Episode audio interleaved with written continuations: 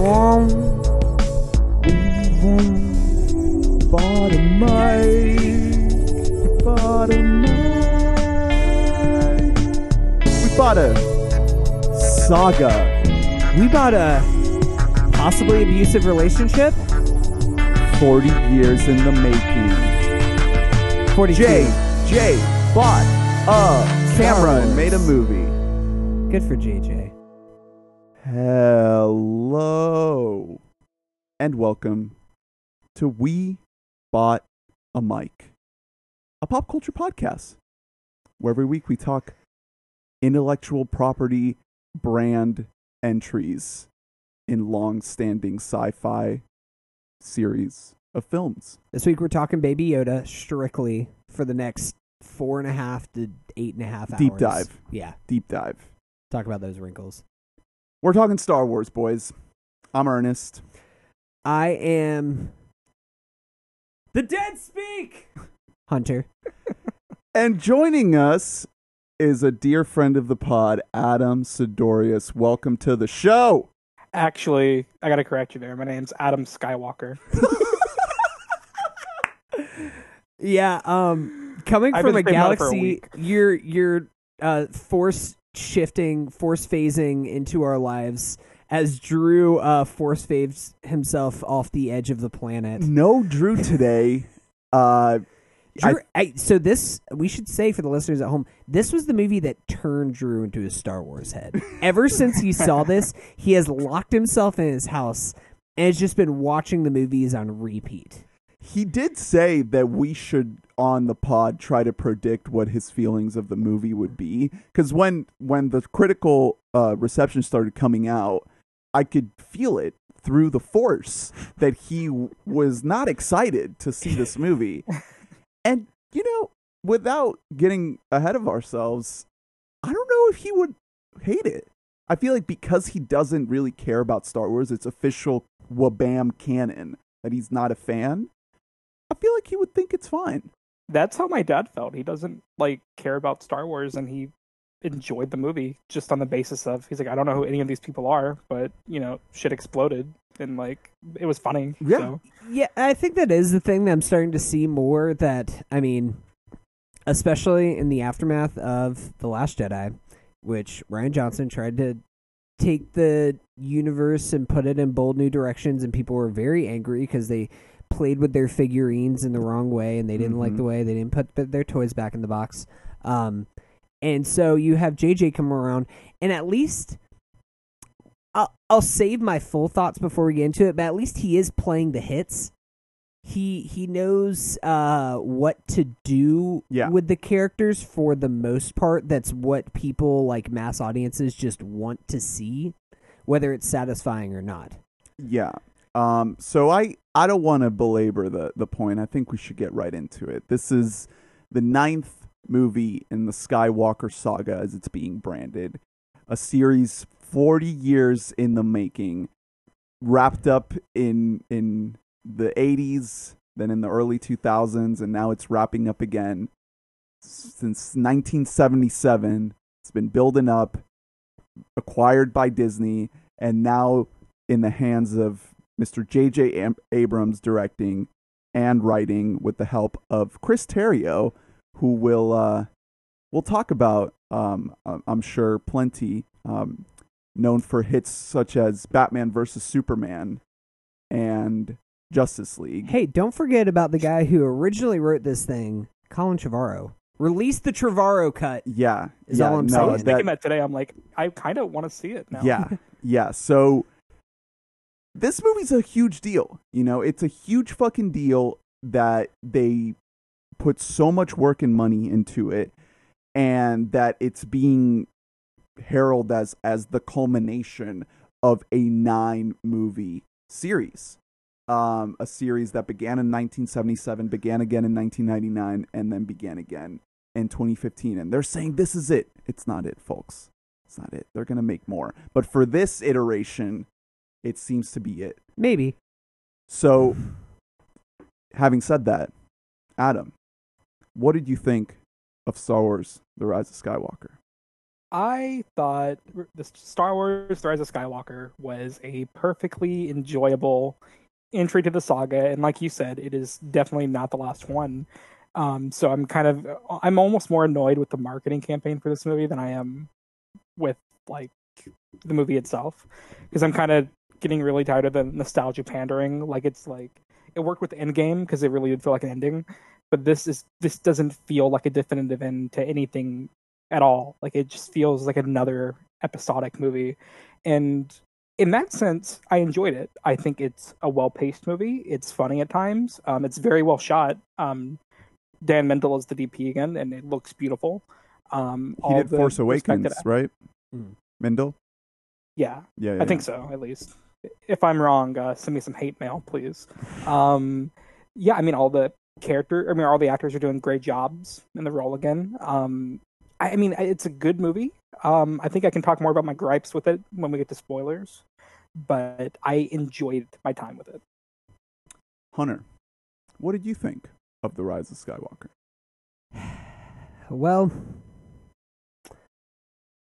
I guess I'll just um, say it, that uh, I really I'm happy for people that this movie worked for. I'm not going to take the same side of the people who hated The Last Jedi and say that if you like this, then you're stupid or anything like that. Um, I, I will say, that's okay. Okay, all right, cool, all right. Um, this movie just did not work for me at all. I just, I, I want to know more, and we'll have to save it for spoilers, uh, Adam. But for me, this movie was just like, it was like watching a high speed train crash. in that like it moved so quickly that I didn't know what was happening and it was just a jumbled mess and I was like it's over. And that's it and no one died? Cool okay I guess that makes sense. And then I just kind of turned around. Um, before we started I had to pull up the plot description because I saw this movie yesterday and as the minutes flow by it's leaving my memory like just rapidly as we speak. Um, I think it's kind of frustrating because I don't know if everyone who doesn't like this movie will agree with it, but I think that there are good nuggets of movies in here, and I think that this movie could have been saved, and it tries to juggle uh, retconning everything the Last Jedi and trying to pay fan service to not only this trilogy, but to all of Star Wars, including the prequels, in one two and a half hour movie, and it just became a convoluted mess for me.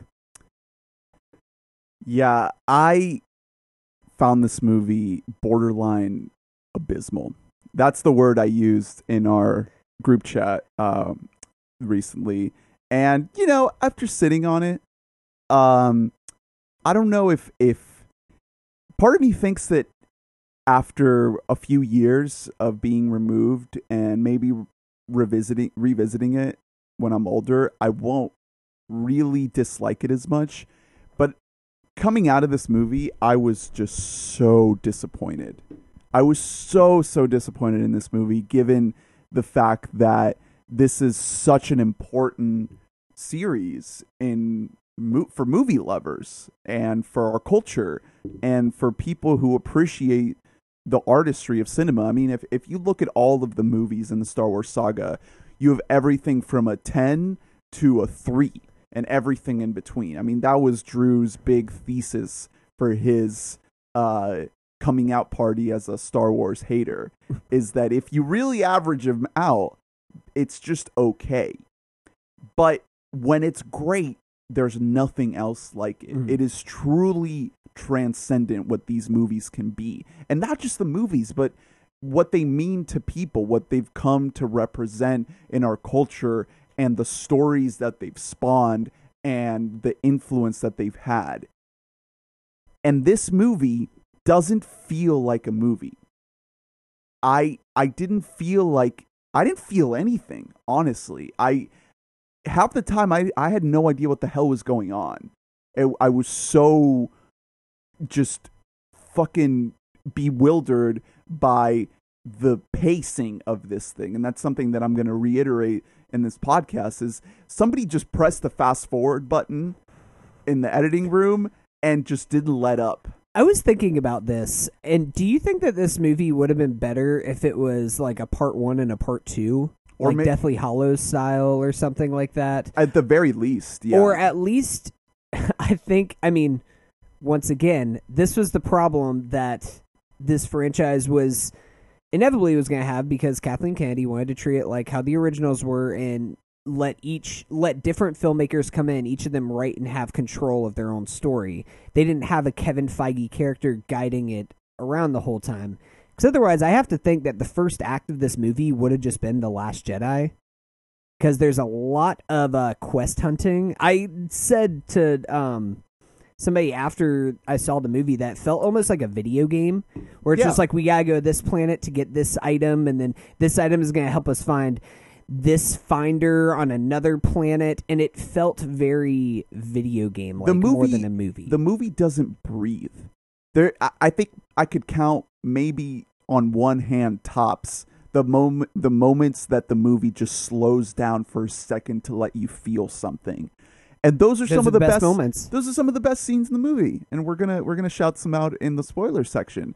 But to me, eh, you know, I I went into this with fairly tepid expectations, given the critical reception, and given the fact that I knew that the Emperor was going to be a part of it because of the the promotional material, uh, and some of the things that's the cast has been saying and, and the press tour really just confounding stuff um uh r- making it seem like disney the disney machine was ensuring that the fans who did not like the last jedi would be in good hands with jj's episode 9 and I think that that's the biggest thing that really angers me about this movie. I mean, look, at the end of the day, this is just a movie. You know, we're going to move on with our lives.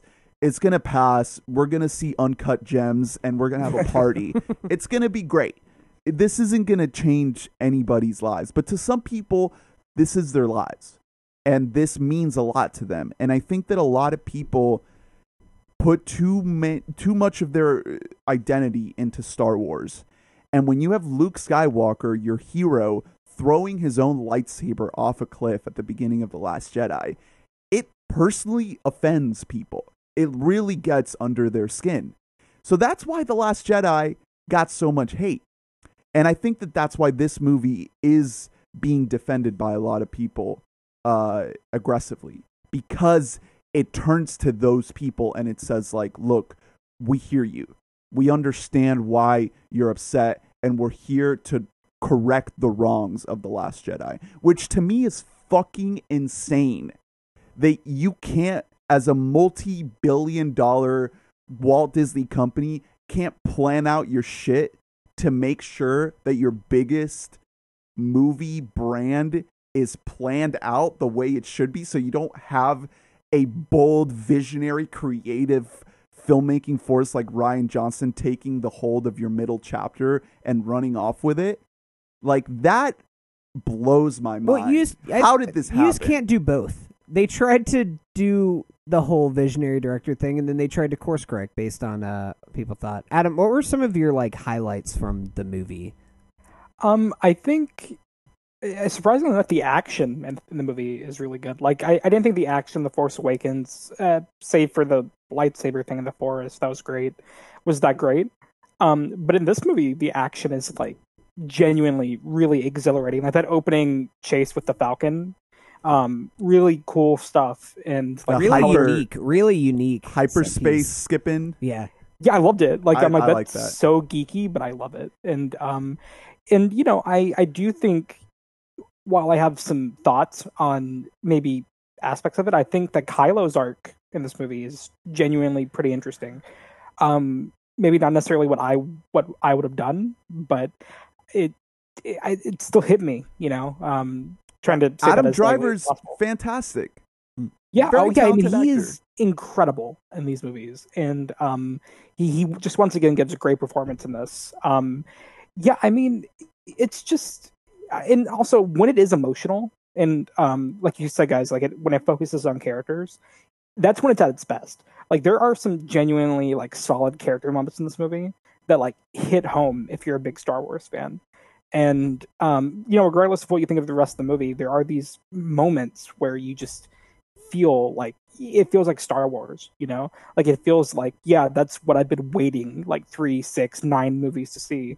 And in that regard, some of the moments worked. There are moments that don't feel like they work and they contradict other movies, but there are certainly moments that feel like they pay off emotionally. And it's a mess, but I, I do think overall I, I got something from it. So I wanted to ask you something because I I've been thinking about this uh, since seeing this movie. That I think that Kylo just has a better and a more compelling story arc than Rey does.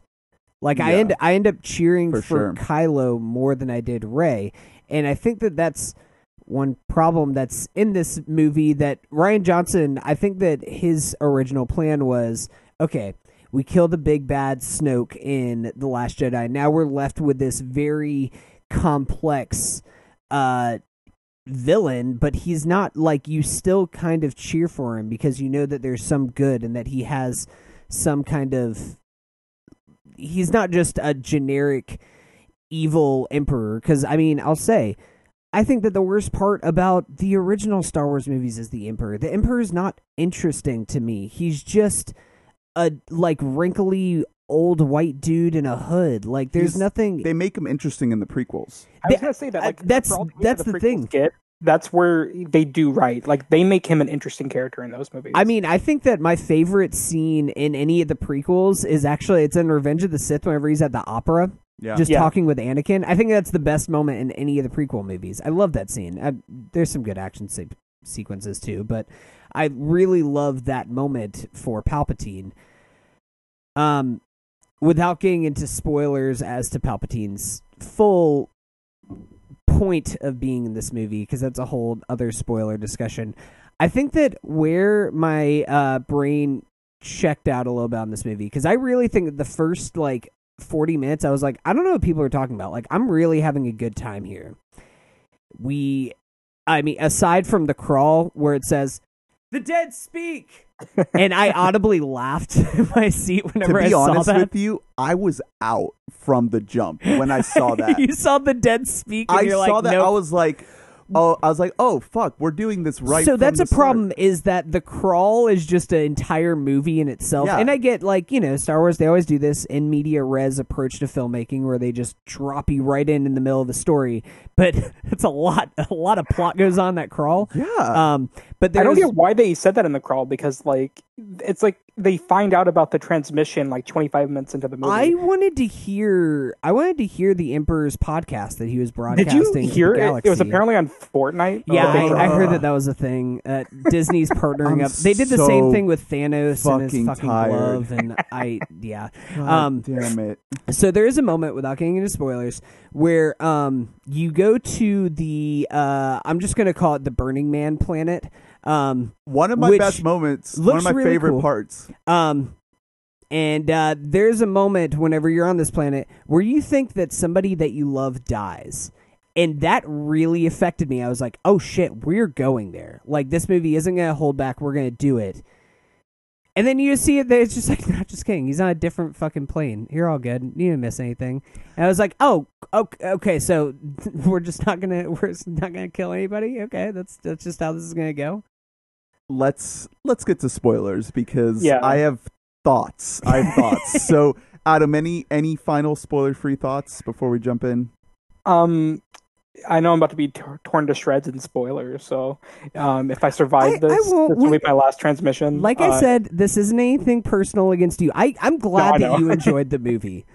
I know, yeah, it's um, it's- that- I can't wait to enjoy Cats tomorrow night whenever I see it. Gonna talk about it's I think- great. I think it's a solid. It's it's a decent Star Wars movie. I I think. I mean, you kind of alluded to it earlier, Ernie. It's kind of like in a few or however many years, like when looking back on it, I feel like everything's going to calm down. And dare I say, I think the prequels have been kind of beloved the last few Yeah. years, and I kind of think in however many years, um, this will be looked at kind of fondly because the kids of this generation are really responding to this trilogy. Um, and I, I, I, not that that excuses literally anything, but I'm just saying, I think at the end of the day, it's a Star War and it's solid and it's good.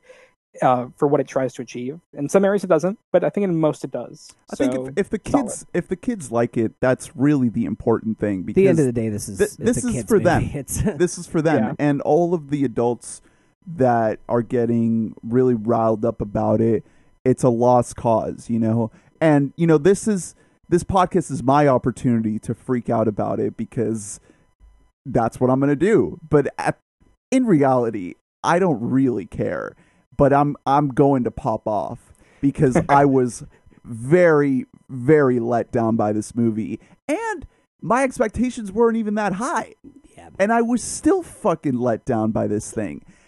Part of me feels like this is in the conversation for the worst Star Wars movie. So I was this going to ask like you. really bad. I was going to ask you that. Where does this? I I made a little rough list. Where does this rank in your Star Wars movies? What would you put below it? So Attack of the Clones is is truly terrible and awful. But that movie is George Lucas off the leash on his own, operating with no does that bounds. excuse it anyway? what makes the rise of skywalker so egregious in my mind is that it is a reaction to the quote unquote real fans. Because disney looked at the reaction to the last jedi and they said whoa we need to make these people happy because they are the ones who are going to be going to galaxy's edge to disney world. They're the ones who are going to be buying every video game, every comic book, every toy that we put out is these people. And if we don't make them happy, we're going to lose money. So that's why I was saying earlier that this doesn't feel like a movie. This is like some Disney AI shit going in and s- scraping the internet for every check box that needs to be checked that rights the wrongs of the last jedi but i mean don't get me wrong the movie does build on certain ideas that johnson uh kind of uh, established with the last jedi but overall the attitude that the rise of skywalker has is very aggressively retcon major major moments of the last jedi and Or even just like making fun of moments. Yeah. In the last. And to me, directly. that feels like a they don't have a fucking game plan at Lucasfilm to make this a coherent trilogy, and b it makes the less the Last Jedi better in comparison because that was a movie that was going forward and looking beyond and looking ahead, and this is a movie that's looking completely backwards. Mm. and kill the past and now like revere the past between these two movies. Yeah. So that's that's why it made me so angry. I mean, in the large scheme of things, it, it's it's fine. It's a movie. It's fun. I had a good time. There were some good laughs in there. I enjoyed myself in certain moments. But when I really think about it and I really contemplate like what this movie is trying to say and what it's trying to do, it feels so lifeless and so artless and so devoid of anything meaningful. It just really makes me sad. It really makes me sad. And it is made by J.J. Abrams, who can sh- compose good shots and has an energy to his craft. And I think there's too much energy in here. I think this is a, a JJ with his quickness backfiring on him. I think this is JJ's worst movie easily. So with that, I'll I'll let you Hunter have the last word before we go to sports. Well, a- Adam, quickly, uh, where would you put Star Wars, uh, The Rise of Skywalker in the Star Wars? Are we filmography? counting the spin-offs or yeah, just the saga including movies? the spinoffs. Um, hold, let me pull up Letterboxd real quick. I can tell you, like, before looking, uh, Empire is still my favorite. Um, what a Last- masterpiece! yeah, still great. Um, Last Jedi is my second favorite. Um, my third is Star Wars: The The New Hope. Uh, fourth is uh Force Awakens. Five is Return of the Jedi. Six is Revenge of the Sith. Seven is Rogue One. My eighth place is Rise of Skywalker. Ninth is Solo. Ten is Attack of the Clones, and my last place is Phantom Menace. Okay, so we have a pretty similar list. I personally would put Solo above this. Me too. Um, it's not by a wide margin. I, it's not. I, I mean, they're pretty close. Solo. Um, for me, my bottom three. I mean, they're pretty much all the same. Uh, without like moving a couple around. I have learned. I I'm starting to kind of come back. Like Rogue One has really grown on me over the last couple years because that movie, movie. that movie really went for it too. I I don't love the first. 20 minutes where we go to eight planets in 20 minutes which by the way this movie also has a similar problem that i don't love um because it's like star wars i think part of it is the scope of just like you're in a place and you're just hanging out and you get to take it all in and Yeah. whenever we jump around too much Think about it's too much manic of an energy. Return of the Jedi. We're in Tatooine in Jabba's palace for like thirty yeah minutes I, plus. I love that um I think it would. My bottom three would be Rise of Skywalker, Phantom Menace, and Attack of the Clones in that Same. order. Same. Um, I might. a part of me feels like this is worse than Phantom. I'm still is, not. I haven't decided. is. Jar Jar Binks is Jar Jar Binks like low key thick as fuck? And like, does he deserve to be higher up on the list? Because what George Lucas, I mean, The Phantom Menace is a bad movie. But Yeah. what George Lucas was trying to do with that was so like visionary. It totally didn't work, but he was going for something truly bold and unique. And you have Darth Darth Maul and that Duel of the Fates finale at the That end is great. so amazing. There is nothing like that in this movie. I'm sorry, but like I I, I don't want to like debate it fully, but it's like I I rewatched the saga like before this, and it's like I, I've really tried to see different points of view on the prequel, and I enjoy Revenge of the Sith, but Mm. I, I've tried to see, and I think there is validity to the whole like it's Lucas's vision and like that entire thing, but like I really think Phantom Menace and Attack of the Clones are like abysmal films, like truly like almost borderline unwatchable movies, like especially in uh, Phantom Menace I like even less Oh, because okay. it is Wow. just like I'm sorry, the acting is literally that bad. yeah, God, if people Like- thought Hayden Christensen was bad, that little kid Anakin is just fucking horrible. See, I couldn't, I couldn't bring myself to revisit those, which probably speaks to their level of quality. Right.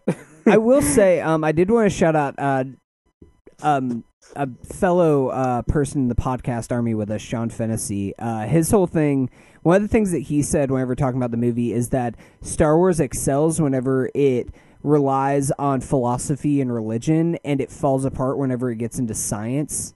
And I agree a hundred percent with that. Is that whenever we start talking about midi chlorians and shit like that, I just check out. I'm like, I don't I don't need to know how this world works. I like it when the force is just this religious thing and Anakin is literally like Jesus Christ killing himself and then rising back up. That's well, that's also like why I like the Wars. Last Jedi so much. Is that like it's not so much about like lore; it's about the people and their Yeah. mistakes and their humanity, and it's it's a beautiful mu- movie because it like taps into more about like what Lucas did with the original trilogy, Definitely. than more so like oh like who's she related to? Like it's it's Yeah. more just about the good stuff. And know? there's so many beautiful thematic moments in the Last Jedi, like that that scene with Yoda and Luke where the the tree burns down. Mm. My God, that, that thing brings me to tears every time. Just really Yeah. distilling the theme of the movie of failure being the greatest teacher, and Luke still feeling like he's not this master. Um, this is not a Last Jedi review, but so we yeah, I was gonna say we should get into spoilers. I do have the plot pulled up, so we get spoilers for everybody. This movie, uh, box office wise, it did underperform a little bit. Ended up making about one under 200. Yeah, ended up making about 180, yeah, which it was projected at like 215. Yeah, it's not so quite Cats level. I Cats, we should say, has passed the five billion mark, and its See, I, first I think this is very telling considering this movie does a 180 on the Last Jedi. So yeah, and this movie is making less money than the Last Jedi. um, But the Yeah, bottom it's- line, the what the stockholders care about is those toy sales and those theme park sales. Yeah, where is my guy? All right, I gotta pull him up because I'm ready to just like carve out like a good three hours to talk about. Uh, oh god, what's it? Babu Frick? Babu Frick. Let's talk My Babu boy. Frick. All right, this is your last chance. Spoilers right now. Rise of Skywalker. Spoilers now.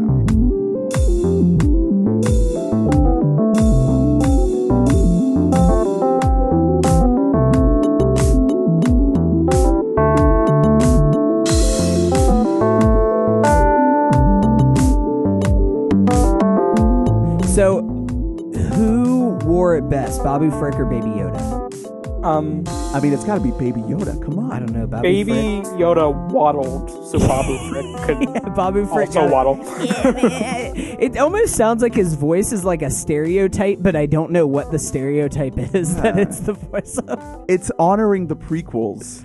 It is very prequel esque. I did I did really enjoy Babu Frick. I think Babu Frick I like laughed the hardest whenever he just popped up. I'm like picturing like a dude like Benicio del Toro in The Last Jedi come up and it's just this like tiny little alien creature. So getting back to what I was talking about before in the pre spoiler thing. We get to um let me pull up the name of the planet. Not real Asana. Asada. There we go. Um, so we get to this uh cool little Burning Man planet. Um, Lots of cool costumes. lots of cool. I actually Put actually a thought lot of that work into I it. thought that the color palette of it was really pleasing. I loved it a lot. The puppetry too It was pretty great. Puppetry, yeah. Um, then Lando pops up for like two Yeah. minutes. Hey, remember me? I was like, okay, cool. And then he's like, oh, do you want to come fly? No, man, I gotta, I gotta slide out. I'll be back in the third act. Um, so I was like, yeah, I kind of feel like he's gonna come back. Um, but oh well. Um, we'll see him again at later, I guess. So they find the MacGuffin that will lead them to another MacGuffin. Um, and in doing so, there is a Rey Kylo thing. We have the moment from the trailer where she does the backflip over the uh, ship, which Cool ended up. Uh, it looks cool. It means absolutely nothing because Kylo's just fine. He just strolls right out of there with his emo haircut. Um, and then they actually have like this little force battle over the ship, which was Really cool. Really cool. Yeah. And then Rey loses control of her powers and shoots lightning out of her hands. That was shocking. And then, and while Chewie's on the ship, and I was like, oh fuck. This movie is going to, like, we aren't pulling any punches. This is the finale.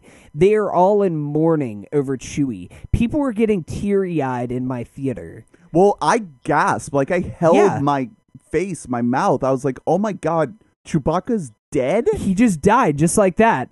But JJ's like, no, just kidding.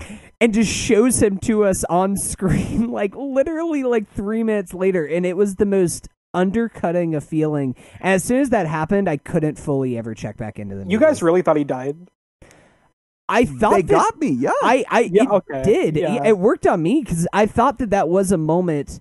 Of course, this is a Disney movie. Raising a break bad. I'm not expecting that. But- but I would like to see her and Kylo kind of have different struggles. Like that's one thing that the Last Jedi did a really good job of. Is Kylo is somebody who has a lot of dark energy, but he's getting pulled towards the light, and Rey has a lot of light energy, but she's getting pulled towards the dark. And I thought that this was going to continue at least that through line. yeah, when that happened, when she shoots the lightning, I was like, "Oh my god, this is the movie right here." It's Rey with the dark side strong within her, and that's a story right there for a whole movie. Yeah. is our hero fighting the darkness within her. Also, I I'm sorry, but I don't. Chewie's fine. He can die. He's been in like he's been in enough of these And goddamn. movies. also- we got his origin story in Solo. Like I'm good on Chewbacca. He would mean enough to really make us care emotionally about the stakes of the film. So he's not even he's not the first character that we uh fake kill off. We then get a moment later on that's also in the trailers, uh, where C3PO has to get his brain rebooted. And where it's like, oh, C3PO is basically dying right now. Give it another 20 minutes and then R2D2 just backs up his memory and then he's alive Fine, again. Totally so, fine. And there's just The movie moments, is retconning itself. There's so many moments like that in that movie that just made it feel cheap to me. And I felt cheated in a lot of moment, a lot of emotional moments in this movie. Yeah. I I mean that whole Chewbacca thing, man. He must have been on another transport. he must have been on another transport. He must have been on another speak. transport. What the fuck? What what? Who the fuck wrote this? Chris Terrio. Oh, I Chris Terrio. so I I of we we should Bar- Batman v Superman fame. so we should to give this God movie damn it. give this movie just a little bit of the benefit of the doubt. I'm gonna try and do that. Oh, the the Colin So- Trevorrow. So originally, of course, Yeah. this was Colin Trevorrow's script. He was going to direct it. he still and- has story credit. He does still have story credit, so good for him. Um, but this was supposed to be the Leia movie. And you can't. I they were dealt a bad hand. Like this, they had all this stuff.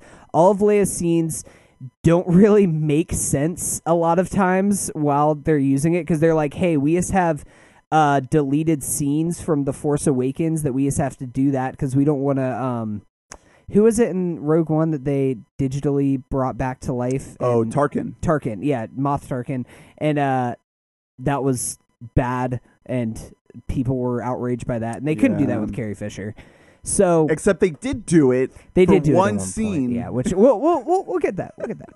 Um, so of course, like that already, it didn't entirely make sense. The whole Leia thing, and I know they had to do a lot of rewrites of that, but that doesn't excuse some of the other things, um, like everything with Palpatine in the very beginning of the movie. I I have so many questions about uh um, Kylo going to the the lair. yeah, about um about the planet Exegol, the Forbidden Worlds. Um I just don't so Kylo gets there and he sees just uh a like a vat full of Snokes just floating around and he's I like laughed have always been audibly. the voices in your head. and I was like, okay, cool. Yeah, as soon as it starts, I'm like, oh, okay, so we're doing this like right away. Okay. Yeah, immediately you're like, okay, cool, we're retconning everything from the first movie. Like you don't even get a chance to like It's it's actually kind of impressive how quick he does it. Like it's honestly kind of impressive. Like like you don't even get like five minutes into the movie and he's already like, oh, so this is retcon. Uh. Like I'm like, okay, cool. Like we're already doing it. It's almost like JJ's like, "Are you fucking happy now? I Look what you did." so I I have a couple of questions um about this world.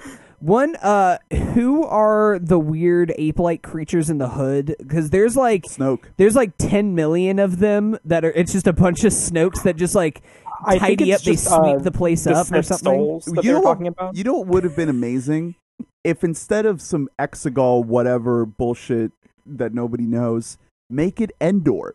Make it Endor, and it's a bunch of dark Ewoks, like Sith Ewoks, that are keeping him Is that alive. better? Is Yeah. that better? I don't know if that's better.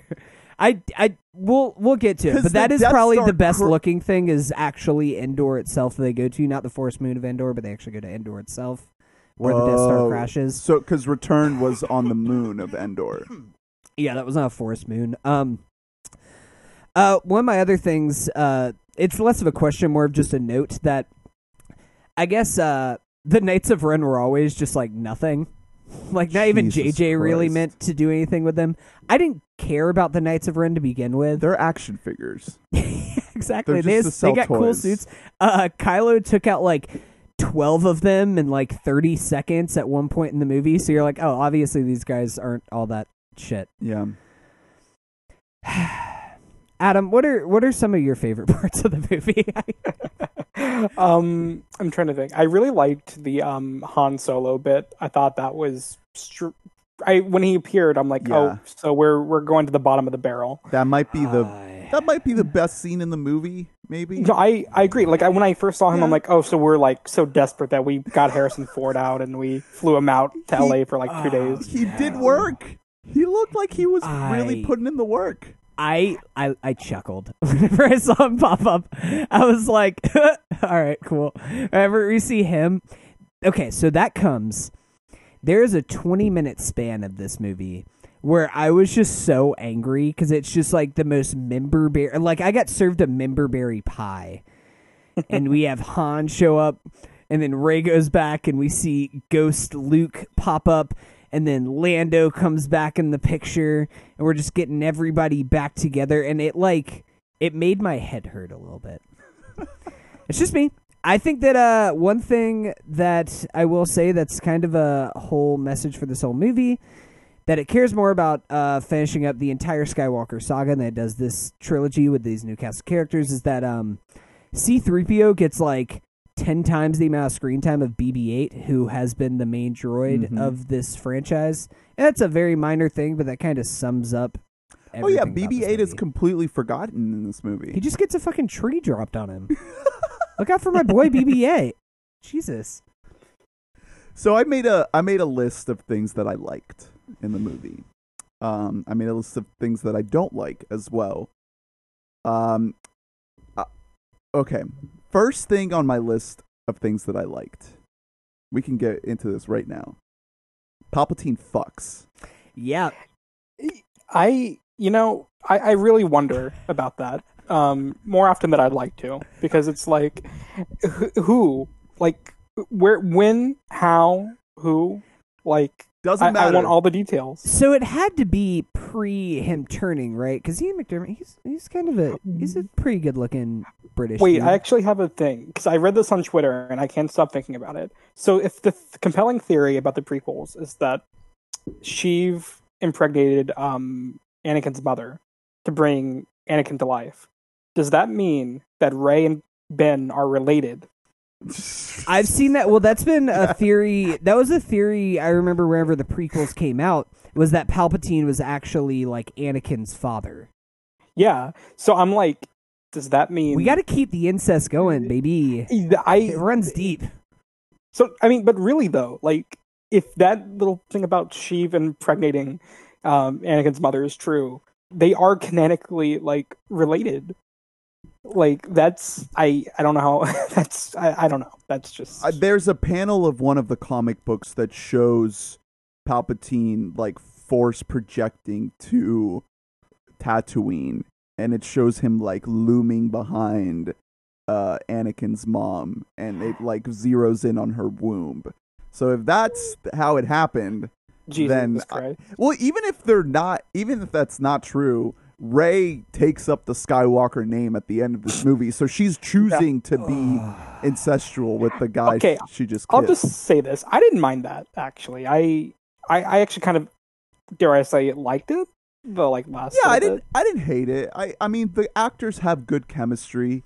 It's been built up that there is a connection there, whether or not it's romantic. Oh no, not that. I meant like the Skywalker thing. Like, um, oh, uh, yeah. I don't know, man. Uh, why? Why Tatooine? That Well, just to bury the sabers, I think. Like, I think that's appropriate. Like, why not just yeah. say like, my name is Rey, and just leave it at like why this nosy ass lady walking over on Tatooine.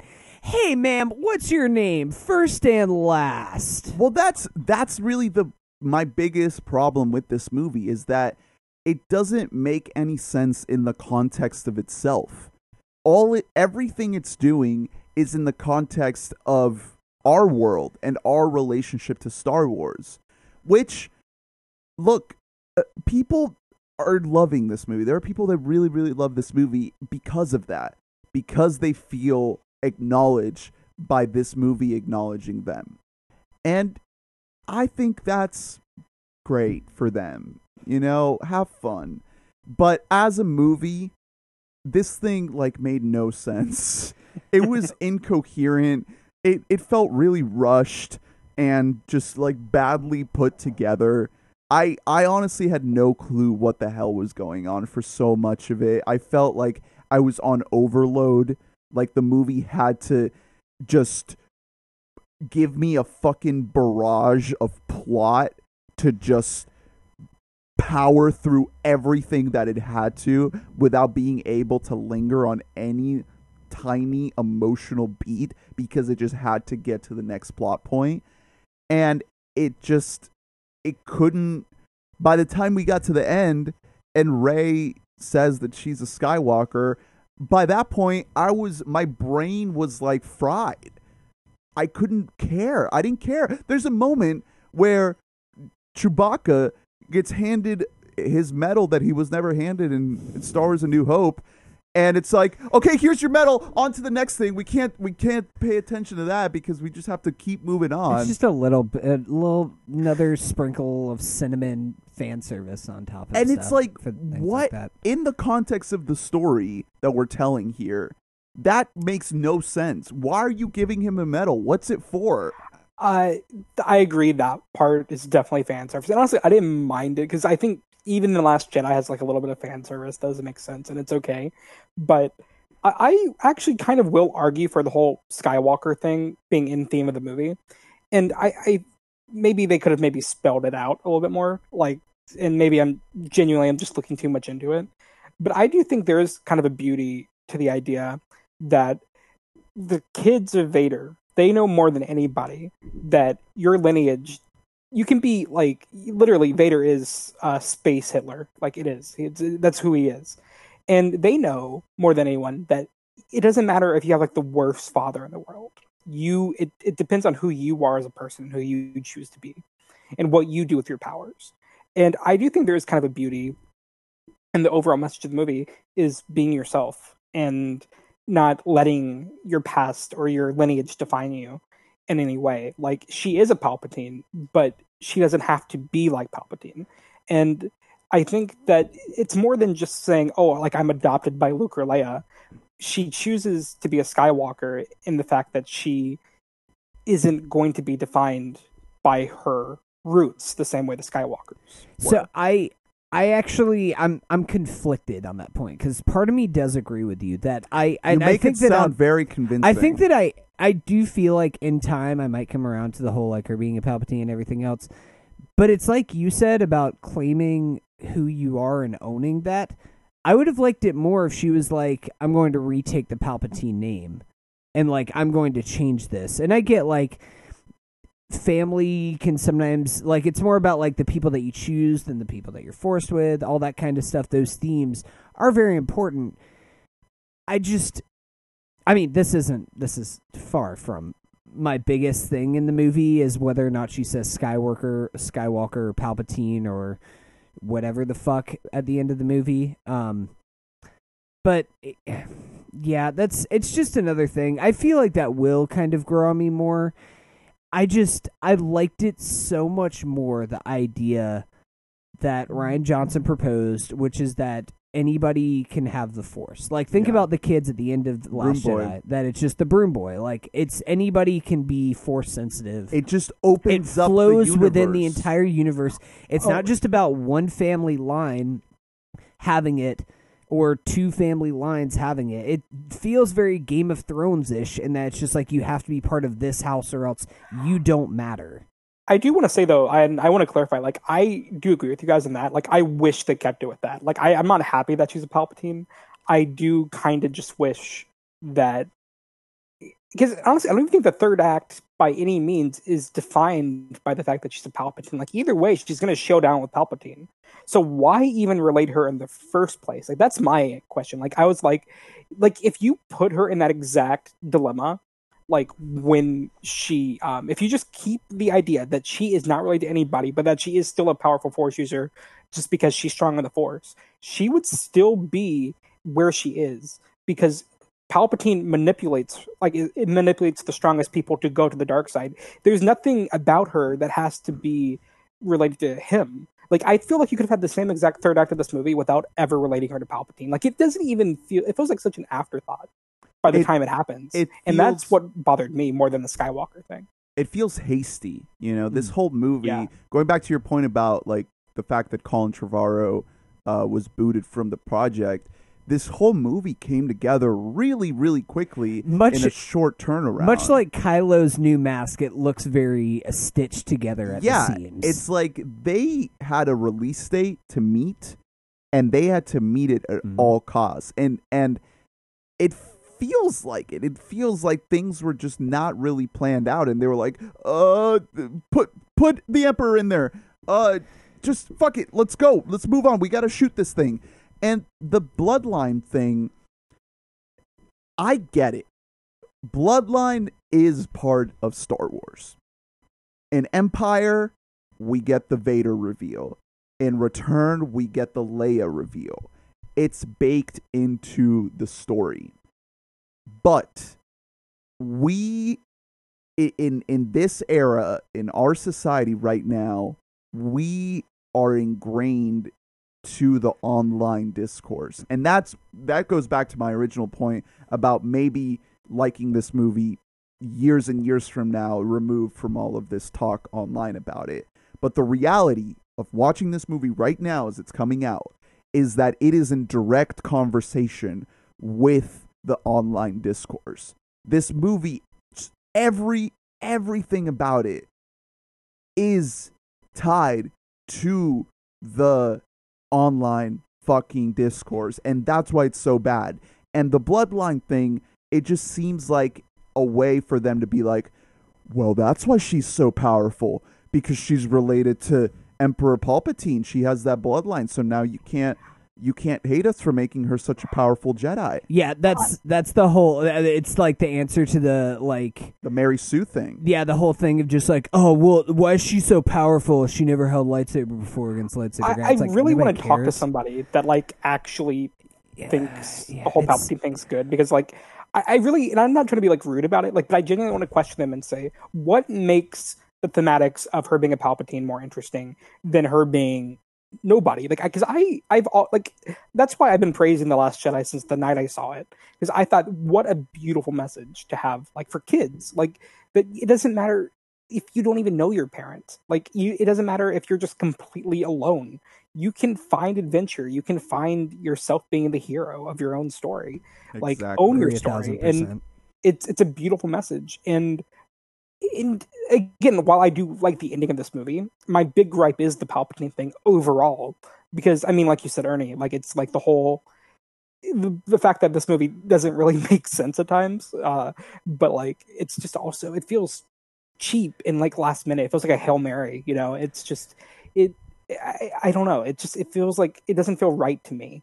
Um i, I do think by the end they kind of nail the ending but just the overall palpatine thing i just doesn't sit right with me That's why I, I feel like there is not a, a truly good movie inside of this movie. Like for me, Solo, I didn't really love Solo, but I think there is a good movie. So you don't think that of there was any saving this movie? do No, you? no, because of the Palpatine thing. Mm. You can't shoehorn the Emperor into this story because it was never set up. The ending of the Emperor story was Darth Vader returning to his Anakin self and claiming his place as the chosen one. pushing one. him down a shaft. Which guess what? That doesn't kill anybody. How many people in the Star Wars universe have been pushed down shafts to their death that haven't died? Luke did it. Luke, Emperor, uh, Kylo in this movie gets pushed down a long shaft, and it's like, yeah, he's not gonna die. Um, But then So- we don't we don't even learn how he is back. He's just like, oh yeah, he's back. He just climbs up. He's been doing pull-ups. He can lift himself up. Um, he went. He went and picked up a nice black outfit. Went full emo Kylo. And all right, I do. I meant I, I meant wanna go back- Palpatine though. Oh, Palpatine. How is yeah. he back? I, I, who knows? Who cares? He's hooked up. I heard somebody, or I saw on Twitter, somebody compared it to um the uh, um oh god, what's it called? An Assassin's Creed. The uh, thing. Animus. Yeah, the Animus. Yeah. That's what it looked like. The Emperor was hooked up that. to. That was kind of cool. That was a cool visual. Um, I do want to go back because we skipped over like an hour and a half of this movie. um, to some other things I think did work. Um, everything at Kijimi. Uh, shout out to Keri Russell. Yeah, Uh, shout out to Her Keri Russell. Keri Russell's eyes, I should say. Never see her whole face. Also, she's packing a little uh, little fat booty back there. looks uh looks pretty good. Keri Russell, take off the mask. But still not as thick as babu frick so. Yeah, no, no Babu Frick. I mean, as soon as Babu Frick walked in, I was like, damn, now that could get it. That thing could get it. Where are those whiskers? That faint mustache? I don't know. Um, How do you put I Carrie thought that Russell that- in this movie? I thought that was and well, then you don't do anything with yeah. it. I, I mean, I think that i really They think it's just her- a matter of jj being friends with her and saying hey you want like a million dollar or a yeah, million dollars to be in the star war yeah. well, and also Yeah. like I think that that was because, I mean, this was never going to happen anyways. Oh, we can do a whole thing about the gay kiss that happens at the end, which is the most nothing thing that I've ever seen in my life. Um, but there was a whole internet thing that wanted the the Poe Finn thing to just Mm. happen. That's what I was cheering for. Um, unfortunately, our girl Rose is just does nothing. I feel Pour so for bad Rose, for guys. her Pour one out. after she got like destroyed by the toxic fan culture, made her like delete all of her social media because people were like telling her to go kill herself. To the point where like she got so bullied that she didn't even want anything to do. and those are the people. Well, I don't want to say Reach all of those people, but a lot of those people are the ones that are feeling acknowledged by the choices of this I- film. yeah, I don't. I so I feel like um Carrie Fisher, Keri Russell. Keri Russell's character, um, that she was just kind of in here to just be a nothing love interest or former love interest for Poe. I Yeah. guess I don't know. We are I did like- hetero. that did lead to one of the coolest moments in this movie because of course we have force talking now which is one thing that doesn't get retconned luckily and we have like a in head force lightsaber battle Mhm. between Rey and That Kylo cool. that I thought was really like I thought the way that that was shot where it kept it had like this rotating camera and like the back setting was changing as it Mhm. flipped around from each perspective. I thought that was really really cool. Yeah, and it's a, that a it's lot. an it's an advancement of the idea of the their force time communications uh, that they had in the Last Jedi. But I mean, that's an element that's been in the movies for a while. now. Yeah, I mean, there's I mean, moments in the original trilogy where they Luke they and Leia each connect other. with each other. So it's been set Adding to the thing that maybe they're related. Yeah, um, I thought that that was really cool. And whenever they get to, it looks like the place. I thought that it was Endor itself. Apparently, it's called Keith Burr, the planet that they go to that the Death Star it's called lands Keith. on. Keith Kif Burr. Oh, Keith Burr. I don't know. It's K E F space B I R. So you tell me. Jesus. Um, I'm just Fucking- gonna call it Endor. I'm just Um, I'm just assuming all the writing to be lazy as hell at this point. I don't know. Hey, it's called a Planet Keith. Hey, this is Kevin. Um, we ran out of names. I don't know. Um, so I thought that this was the best looking planet, definitely. Yeah, the ocean Um, lightsaber fight. Yeah, That I was just thought- I thought was that that, looked really cool Gave with me the waves. Revenge everywhere. of the Sith vibes, like kind of like a Mustafar inverse. Yeah, Mustafar with water. Um, no, I thought that was really cool. Um, I liked. Oh God, I'm trying to figure out her name now. If anybody Jannah? knows who it is, yeah, Jannah.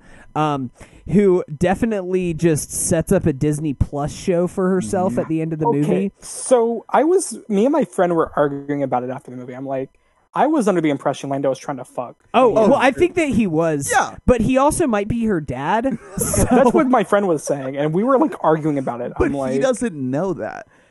Yeah, and I'm like, I'm like, he came up to her and was just like, "You might be my daughter." Yeah, I'm we've that's had wait, brother weirdest sister thing. interest. It's time for daddy daughter. This is the pitch. incest. This is the pitch right here. It's a Disney Plus show or movie, whatever, what have you, and it's a backdoor remake of Old Boy with Billy Dee Williams banging his own daughter without knowing it. Sorry, spoilers for Old Boy. oh no! Oh god! That's the show. I Uh, Man, so that's we bought a mic this week, guys. yeah I. uh, um, what did you guys think about the Hux switch Um. I dug that- that actually. Is is that The set up in any way at all, except for the fact that he's just like a jealous little bitch boy against Kylo? I think it's not set up really um, in any other like significant way, but I thought I just thought it was funny. It Like, is. when It play, like- it's played he's like, for I laughs. don't care if you win. I just want him to lose. I was like, that's funny. Like that's it, it Dom is, like, Null, works. Domhnall is also always great. I love Domhnall. I, I just love evil Domhnall. I, w- I want him to be evil in more things because he plays it really well. Yeah, I I thought it was fine. You know, I, I for a minute there I was like, "Oh, where's this going?" You know, cuz as soon as as soon as he's like, "Wait, let me shoot them." I was like, "Oh, yeah, he's the spy, 100%." And then, you know, he saves them and rescues them and I was like, "Okay, here we go. Let's do something with this." No, he gets killed like immediately Yeah, and then Richard E. Grant comes in and then just like fucking Who- shoots Who's him awesome in this movie? By the way, Yeah, I- General Pryde. love Richard E. Grant. Same. I liked him in this movie. He's love him. he kind of did the Hux like what Hux did in the Last Jedi. Like I always think about in the Last and in Jedi. Force Awakens. Whenever Hux is like sitting, there, like standing there in front of the banner, like full on Hitler style. That's The like Force it's- Awakens. Oh, is that yeah? The Force Awakens. Like it's like oh, this guy's just Yeah. like pure evil in this, and Richard E. Grant kind of takes up that mantle. Um, I really like that. Another thing that I liked on, I'm just gonna call it Endor Planet, was the Rey battle with her evil self. Oh man, that could have been so much It could have been done better, but I That was nothing. I thought it kind of gave me vibes to in the Last Jedi, the Cave of Mystery Yeah. thing. Um, But it's just this is seeing what I the dark side inside of her. It's like literally confronting the evil in yourself. It just it head on. it it moves on so quickly Yeah. and then never goes back to it. That's this whole movie. It's like that's a great concept right there. Darth Rey, holy shit. Let's explore that. Oh wait, we don't have time to do that because we have 50 other things to get to before the movie ends. And it just becomes a mess. A fucking incoherent mess. We got to Uh, talk yeah, about Luke I agree. Um, one of the worst scenes in Star Wars. Is this like the worst Mark Hamill performance ever? Mark Hamill is like legitimately bad. So Uh-huh. after I the thought at least. incredible arc of Luke Skywalker in the Last and Jedi, the best performance that Mark Hamill has ever given in anything. I'll we say. get a scene with him fucking catching the lightsaber that she throws into the fire, and then being like. That's not how you His- treat the weapon His of a line Jedi." delivery is so bad. Like he may I don't as know well what happened. have looked into the camera and been like, "Are you happy now?" Fucking kill me. Can I be the guy though? I kind of want to defend the scene. Um, and I'm a, again, Last Jedi is my second favorite Star Wars movie, so I should be as upset as anyone. But like, I actually think that's one of the better scenes that acknowledges the Last Jedi because there's this. Um, I, I think by the end of the Last Jedi, Luke realizes that he's wrong in everything he believed at the beginning of the movie.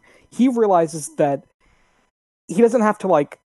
It doesn't like excuse his mistakes or like becoming a Jedi doesn't excuse the Jedi's Jedi Order's mistakes as a whole, but he just has to be a hero for the galaxy. And I think by the time he's a Force Ghost in this movie, when he catches the lightsaber, it's just him kind of acknowledging his own mistakes rather than the Last Jedi. And maybe JJ did it anyways to be a jab at the Last Jedi, but I at least think it's narratively cohesive to like everything that was going with Luke's character. I didn't think it was like out of character for Luke to do that because it just it felt right to me and the conversation that he has with Rey felt very genuine and i actually thought it was one of the best parts of the movie I totally hear you with that, but in the context of the movie, I don't get the sense that it's that at all. I mean, I totally, I totally would see that, but if the movie slowed down for like five minutes to give us that sense of character development and let us know that Luke in his afterlife since his ultimate sacrifice at the end of the last jedi had learned and evolved and grown then i would be able to understand that this was an earned moment. And there's well i so kind of feel like he like i feel like that development happened with what he did on Crait. Like i think that action his sacrifice spoke for itself. Like i feel like if he didn't learn the lesson he wouldn't have gone to Crait in the first place. He would have just stayed on Ahch-To but like the fact that he learned the lesson was the fact that he even sacrificed himself at all to be the hero one last time which is why i think this the scene works because he already learned that lesson in the last jedi at least that's how i interpret it i was hear that that he- that's yeah. valid I don't have a problem with that side of it. I think that for me, it was more so that that comes five minutes after we see Ghost Harrison Ford, and like I said, I chuckled because I just had a feeling I was like, yeah, they're gonna go there. Because I was thinking to myself, I feel like that's a conversation that would have been had between Leia and Kylo. But oh of yeah, course, I'm, I'm sure that, that doesn't happen. So they're like called up Harrison Ford and they're like, "Hey, can we give you a half a mil? You just have to come in and just talk in front of a green screen." There's not even a shot with the two of them together. Um, yikes yeah, and it was like that. And then as soon as I saw the hand come out of the flames, it was Luke. I like threw my hands up in the air in the theater. And I just think that Mark, it was just But like- everyone it was clapped. a phoned in performance. Like he doesn't even deliver the lines that the lines aren't great anyways, but he doesn't even deliver them very well. I think that that's why it more so because that it like I said before, it reached a point in the movie where everything is coming at such a breakneck pace, and then we we reach a point where it's slowing down a little bit, but it's slowing down with all the characters that all the friends that we made along the way, and not the story itself. Right. Yeah. Right. Um so I have a couple more points of things that I did like. Um Jodie Comer, get that money. For twenty seconds of screen time, if that if that, she's in there for like two shots. Also, I, I want to shout out the, the action again. I mean, for for what it's worth, you know, this movie m- did nothing for me on an emotional level. I felt nothing, but there were scenes where I was fairly entertained with the action sequences because the movie, I mean, it's competently shot and the visual effects are amazing. So there are sequences that look pretty damn great, even though I don't really care about what's going on and I don't really understand the stakes in it uh, at all. But there's some there's some good stuff in there. You know, the lightsaber fights are good. The the lightning from Palpatine going up into the ships that was a good moment. Lando coming with the fleet, I thought was like a really good Star Wars moment. I mean, maybe a little bit fan servicey, but I thought The Dunkirk moment. yeah, I I got chills, man. I called it the did. Avengers Endgame moment. And I so I like tweeted something earlier today about like the three big winners for me after seeing this movie are Rian Johnson, Avengers Endgame, and Watchmen. Pretty much because Rian Johnson took it took the IP in a bold new direction. Same thing with Watchmen. It tried to take the source playground and then just bring all of your own toys to it and make something unique and different. And at least if you're not even going to go that radical of a route, Endgame knew how to set something uh, like to actually pay something off. And whenever the portals open, spoilers for Avengers Endgame, I guess the movie made like twenty thousand billion dollars, so you probably seen it. But when the portals open up and everybody starts coming out in Endgame, I like. I didn't just get chills; like I actually like felt tears like running down my cheek in that moment because it was so powerful. In this, I just kind of felt nothing at that point. Um, I do think that the action for the most part's good. Um, the space horses aren't as corny as I thought that they would be. Still a little Yeah, bit corny. fine. Still a little bit corny. Um, they're just running along the top of a plane, and you're like, I. Isn't the oxygen level pretty thin up there when you're that high in the air? I guess, but I, I don't, I don't know, man. I, I was fine with it. I mean, I- that's- out, out that's- of all the issues of the movie, I was yeah, exactly. That's Space that's. horses. I don't. so really I, care about on the space on the corniness point, I, I wrote something down about that because I did a rewatch of the original trilogy right before seeing this movie. Those movies get corny as hell. Yeah. Especially Return of the Jedi.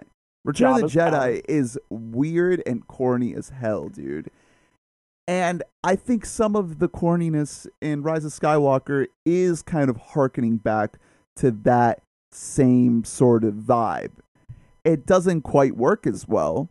You know, it doesn't quite land as effectively, but you know, when when Palpatine shows up in this movie at the very beginning, I was like, man, this is so fucking silly. Like, what the hell are we doing here? This looks bad. You know, with the strobe lights flashing, and he's like, ultimate power. I was like, fuck, this is awful. But then going back to seeing uh, Return of the Jedi, he looks really silly in that movie, The Emperor.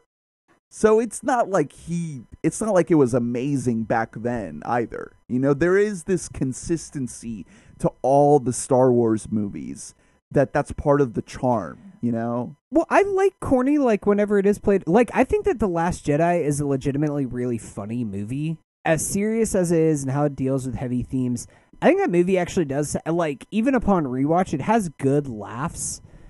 And I didn't really laugh as much with this movie. Except for Babu Frick. Except Babu Frick. I was I was getting horny is what I was doing. when Babu Frick came Yo! on the screen. Whoa! Sorry. That's Baby for our Patreon subscribers only. Forky, you've been replaced. The old woman asks, "Who are you?" And she looks at the twin sons. I'm Rey. Rey Frick. Babu Frick walks out of the hut like, yeah, this is it. You're like, hey, yeah, no, fuck Kylo, nah, fuck Finn, like, fuck those guys. You gotta get some frick dick. Oh, man. Frick. Give me that frick dick. Speaking speaking of Return of the Jedi, I, I wrote a couple of, of points as to how this movie directly links to uh, Return of the Jedi. Could it is it is the third, you know, and and JJ doesn't really know how to do anything else except link back to the original trilogy. So I mentioned the corniness. Uh, obviously, Palpatine, the Emperor, like duh. Um, the short little furry creatures, Babu Frick and the uh, the Ewoks. Yeah, right yeah, there. I appeared for half a shot. also, linking Leia to the bloodline of the Skywalkers. That happens in the third movie. I mean, obviously, you have Yoda and Empire being like, "There is another," but the actual moment doesn't happen until Return. So the idea of having an established character linked to an established bloodline is something that George Lucas did himself in the original trilogy. And then the big thing that we got to talk about is the redemption and death of Kylo Ren. Because that's the same thing that happens to Darth Vader Hmm. in Return of the Jedi. And that's something that I pretty much knew was going to happen since The Force Awakens. Like, that was the logical arc for this character to be this conflicted figure that eventually uh, redeems himself and sacrifices himself for the, the, the light side. I love Adam Driver. I think he's one of the best aspects of this movie. Um, so I, I want to hear from you, Adam. Like, what did you think of Kylo's arc? I mean, I, I don't think he gets as much to to do in this movie as he did in uh, Last Jedi, but he's obviously still a massive part of the story. So how do you think it, it ended up for him? Um, I mean, I want to clarify. Like in the Last Jedi, I had a completely like different interpretation of where he was going than where he ended up in this movie because I thought end of the Last Jedi, would he he definitively makes his choice several times in that movie that he has no interest in the light side. Um, like he is told, like he is given the opportunity to go home to Leia, save the rebellion, like completely walk away from the First Order and he chooses the throne of supreme leader. And i thought in that moment Rian Johnson was like trying to tell the audience like hey he is your villain. There is no redeeming this guy. Um and i think he even solidifies it again like on the battle of Crait when luke is like where he's he asks luke if he's gonna like try to bring him home like everyone else and luke's just like no dude i'm here to like put you down like you made your choice like he's made his choice so many times, and I, I just felt like going into this movie. Well, I kind of knew it was to happen, just because JJ was back. Um, I was like, I really hope they don't do it because I I don't see why. What's I think there's something much more narratively powerful about a guy who is just corrupt and evil, and he just dies on that hill, than another Vader arc. So you mean more like Anakin's arc in the prequels, But like he, where he, just ends up just falling into the darkness, like just where you left off. Just if it was Revenge of the Sith was the last one, it's It- yeah, essentially he, actually died on Mustafar. yeah. Like I think that would have been a more powerful ending because there is a, like a Shakespearean tragedy Yeah. to that. But with that being said, consider I don't write these movies, and maybe for a good reason because that would be fan fiction. But um, I, while this is not what I wanted narrative wise, and not what I predicted or any of that, um, and I think completely different than what Rian Johnson had in mind. Um, I won't lie, it worked. Now the Ben stuff worked. I thought as a character, like the redemption of him alone, worked. What didn't work was everything his romantic stuff with Rey, which I just don't understand for the life of me. Um, now I'll get more into it later, but like, it's like she, this girl has seen him do nothing but mass murder planets, Right. And yet she's like attracted to him, and she kisses him, and it like I don't understand why so many people give him so many chances. Maybe Like, they're I- both I just virgins. don't get it. I mean, that's interesting. I mean, maybe I. That's interesting that because I was always a uh, Rey Kylo Rey Ben shipper. Um, I do see how it's kind of a very toxic relationship where like they, he just keeps beating her down until eventually she's just like, "Yes, join me. We can go together." It's not a great uh, dynamic. But I think it's mostly just because both of them, Daisy Ridley and Adam Driver, are such exceptional actors Yeah, that I buy into it more. I do think that this is his. It's not a bad performance. I still think it's quite good, actually. But I do think this is his worst performance in these movies. He's still great though. I think that he's great. No, no, no. I Yeah. say that just because I think that he has the least to do in this Yeah. movie. I was Um, actually kind at of one shocked point, how little he when, had to do. In when he comes Ford. back after his Harrison Ford talk, and he's just wearing like black sweatpants and a black shirt, I was like, "Oh, did he like come back in? Is this a reshoot that he just did on an off day for Marriage Story?" And he's like, "Yeah, let me go by like." Let me go by the Gap and pick up some black clothes, and then I'll hop into the studio real quick. Because I was like, "What even is that? Like a V-neck that he's wearing right now? Yeah, like what's he just- happening?" He has a green screen set up at his gym, so he's like, oh, like They're like, all right, so now you're out. surrounded by Knights of Ren. So we're gonna need you to put your hand behind your back and then just start swinging around, and we'll fix it all in post. Don't worry, it'll be very gray, so it's hard to make out exactly what's happening around you. Uh, I I still love Adam Driver. I'm I'm glad Oh, yeah. that he I- got this role. My favorite actors. Yeah, he he he did what he could. I I think the dynamic between him between Kylo and Rey is like one of the best parts of this movie and one of the best parts of this whole trilogy. They they really did a good job with that. Uh, you know, despite the whole mudding of the waters with the the Emperor storyline, I, I I feel like if you were to fix this movie, if you were to go back to square one and just start over, no Emperor, you just focus on that. You go all in on Rey and Kylo and that dynamic, and you make Kylo the bad, the big bad of the movie, but with the romance in there, with the connection in there. That makes it so much more dramatic. That gives you your stakes right there. That this If it has guy, more of like a Romeo and Juliet style ending. but even not even that, where you have your main antagonist of the story is also your main love interest to your Hmm. hero. That would be so compelling to have your story end up at that point. Yeah. And that's not what they did. Um, but speaking of dynamics, Finn and Poe, I kind of feel like they didn't know what to do with them in this movie. They don't really have an arc. They, they both get So- arcs in the Last Jedi. Finn goes off on his Crait, uh, not Crait, but um, Canto Canto Bight Bight. Canto Bight. adventure, and Poe has his whole ordeal Which- with Holdo learning about authority. They have arcs in this movie. What do they learn? That they can't really get They just along kinda as have a to trio. Chasing after Daisy. Oh, they're like, oh, what's that kid doing now? We gotta yeah, keep chasing and after. they're her. they're they're like, oh, we can't. We have to be together. We got to be together, and then they're together. So, two notes on that. One, of course, Poe was originally supposed to be killed in The Force Awakens, and people are like, "Oh, Oscar Isaac's too good. We can't kill him." And now, in hindsight, I'm wondering, like, maybe Poe should have just died. He said that in an interview. He was like, maybe I should just died in the first one. Yeah, Yeah. because it's like we don't know. We're like, you're just a good pilot, and they try and just be like, oh, well, we have to. You know, a guy who's really good at hacking into droids because he used to be like a a spice dealer or some shit like that. Like used to just run the streets of whatever this Blade Runner twenty forty nine looking city was.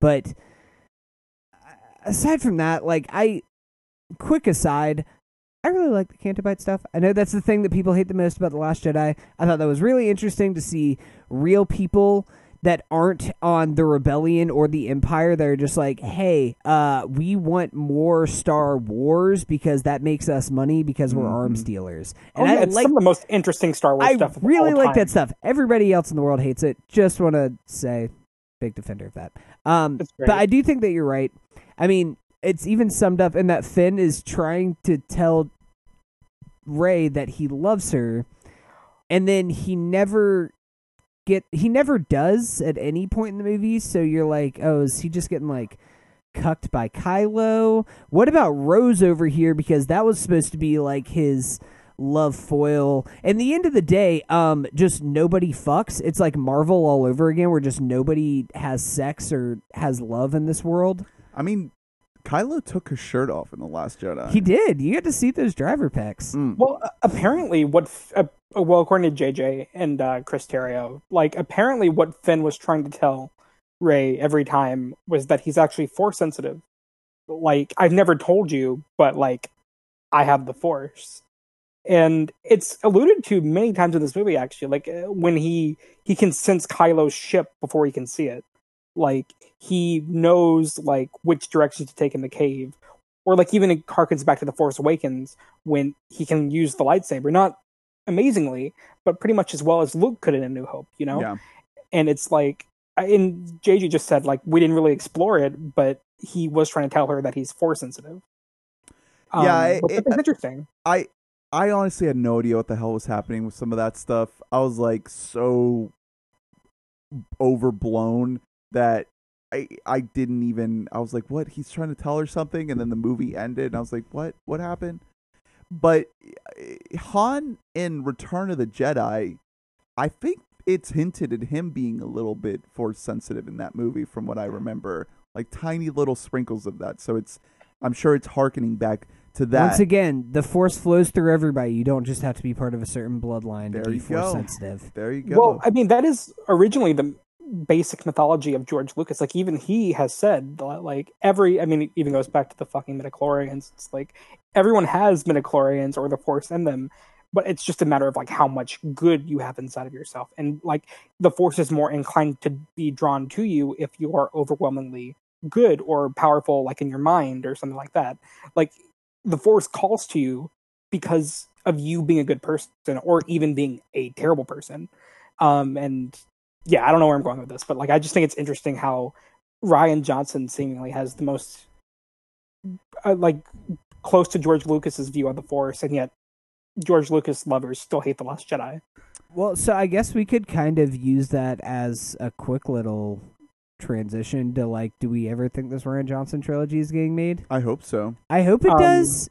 I also kind of would like to see Rian Johnson do more things like Knives Out and not be tied up for eight to ten years making a Star Wars But trilogy. he seems to understand what the future of I- this story I- can be. Well, that's one. That's the thing where I also said that he's a big winner because I think that Disney is eventually they're gonna look at this and be like, "Oh, I guess we fucked up by um a trying to feed please fans, and also bringing back somebody who is just all about feeding into the nostalgia. I really like The Force Awakens. I like that movie a lot, but uh, all about nostalgia and has been on the record multiple times, including a New York Times article that came out like uh, a couple weeks ago, saying that he's really good at starting things, but he struggles with ending Yeah, things. no shit. then maybe you shouldn't have come back to write the final chapter of a 42 year saga of of, the movies. biggest m- movie franchise of all time. I like I that kind of baffled me that you would even think that that's a good idea to say something like that. But maybe Disney will look at this and be like, as of right now, this is the worst reviewed Star Wars movie of all time, and that's going to go up because that was just with critics, that was pre fans or anything like that. So it will rise above some of the prequels and stuff like that for as far as its reviews go. But critics aren't don't like it. Fans seem pretty split on it, same as they were in The Last Jedi. And right now it's on course to make less money than The Last Jedi. Hmm. So I think that Disney and Kathleen Kennedy, Kathleen Kennedy might get kicked out soon.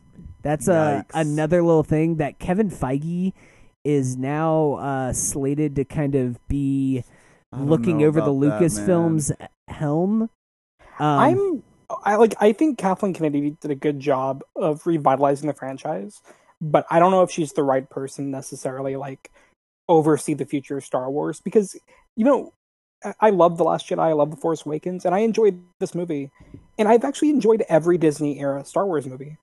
Um, but at the same time, she's is equally responsible for this as she is for the good things she's done. You know, Mhm. so I there's rumors about like Dave Filoni kind of taking over because he essentially Yeah. oversees like all the TV stuff right now. Well, the Mandalorian.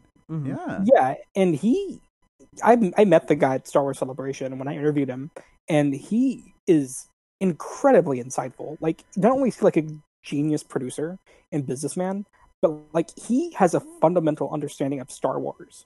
Like he was George Lucas's apprentice, so it would be wise, I think, Well, to like, that- bring him in. that's another winner from this whole thing is the Mandalorian. I mean, the other day I was before before I even saw Rise of Skywalker, I was texting my brother, and we were talking about the Mandalorian, and I asked him what he thought of it, and he was like, "I love it.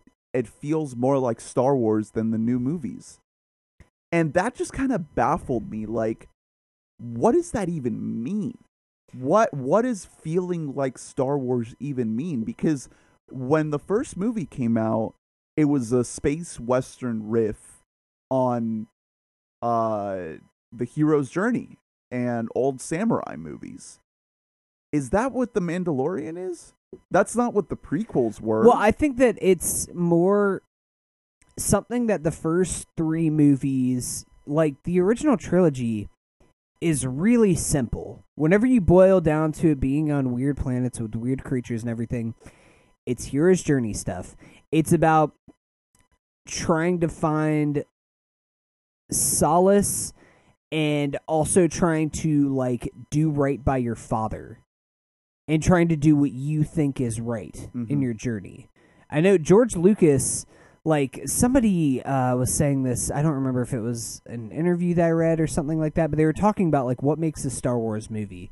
And george lucas kind of gave some bullshit thing. They were like okay but we're like what inspired you to write that? And he was like oh well my dad wanted me to come home and work in his like carpentry shop and i found movies were an escape for me. People are like okay so it is about like your father. Like that's what this all comes down to it's something that simple. And i think that a lot of it is about vibe and mandalorian is almost entirely about vibe it's a very lightly plotted show Yeah. and i think that the more that we get into these movies and as the canon builds upon itself the story gets more and more complex when at the end of the day sometimes it's better just keep things simple yeah. Adam, what do you what do you think about the Mandalorian? Oh, I love the Mandalorian. Um, I think it has the advantage over the um new saga movies or even the spinoffs for that matter, where it has eight hours to breathe, opposed to having to cram one story to two hours. And you know the stories are going to end next this week when the finale airs. Like there's going to be a season two, so I think it. I I really kind of believe that the success of the Mandalorian is even, and maybe even the failure of. I mean, it made 175 billion. It's not a failure, but the critical and other kind of failures of Rise of Skywalker just make me kind of think we're not going to see a Star Wars movie in theaters. For, I, I mean, I know the next one's dated for like 2021. I would not be surprised if it got like pushed another two to three years. Yeah, we just maybe focus like on Disney 23. Plus. james cameron needs to hurry up with those avatar movies we need to crank I really- out. I I really think the future of Star Wars is kind of Disney Plus until they get their shit together. Yeah. because it's like y- everyone is responding. Like I haven't seen this kind of excitement for Star Wars since before the Last Jedi came out. Like it, it when people talk about the Mandalorian, there's like no hate behind it. Like even, some people don't like it, but they're not like furious about Right. it. You know? Mm. I mean, like, I don't it- think it's it's like the best t- TV out there, but I don't think it's trying to be. That's I think the it's best just thing about really it. Really good. It's just a Yeah. fun 30 minutes. Like I really really enjoy this season of television. I Yeah. think that of course Baby Yoda, he's great. Got to love some Baby Yoda. Baby Yoda is in peril as of the last episode. Really worried for that guy. Um but I think that that show does something unique. It's also like you said it's not trying to be the best thing on television, the fact that it's a show that I do still care about and I do turn it tune in weekly where we have a faceless just kind of for the most part emotionless protagonist that Yeah. we're following that's a feat that's a feat in and of itself that we can't see Pedro Pascal emoting at any point in this show and I think that it's a credit to the writing. It's credit to Jon Favreau. We have kind of dragged Jon Favreau for the last few months post Lion King, but I mean, he has a big winner on his hands, and I think that the next there's a chance that Jon Favreau might make the next Star Wars movie, Well, I could see that. I mean, and it's like all going to be shot said- with photorealistic lions in space. It's going to be the space space horse I would love to see that. space horse wars. I have I we gotta we gotta wrap up here soon, but I have kind of like a larger sort of big picture uh, take on this whole thing.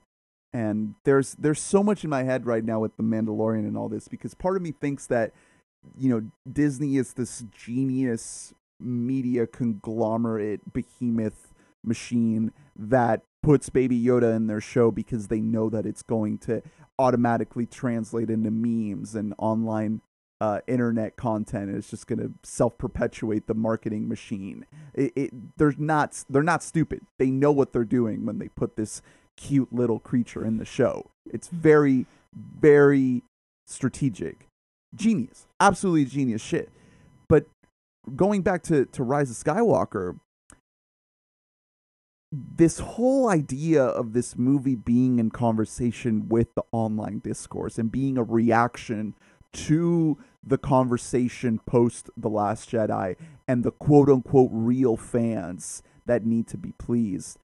That is the ultimate sin of this movie. That's the biggest mistake that this movie made and why it, it registered such a negative reaction in me because it's not just a bad movie. It's not just Attack of the Clones and Phantom Menace level bad movie. It is actively going out of its way to acknowledge the toxic comments of the quote unquote fan base and giving them something that they feel good about.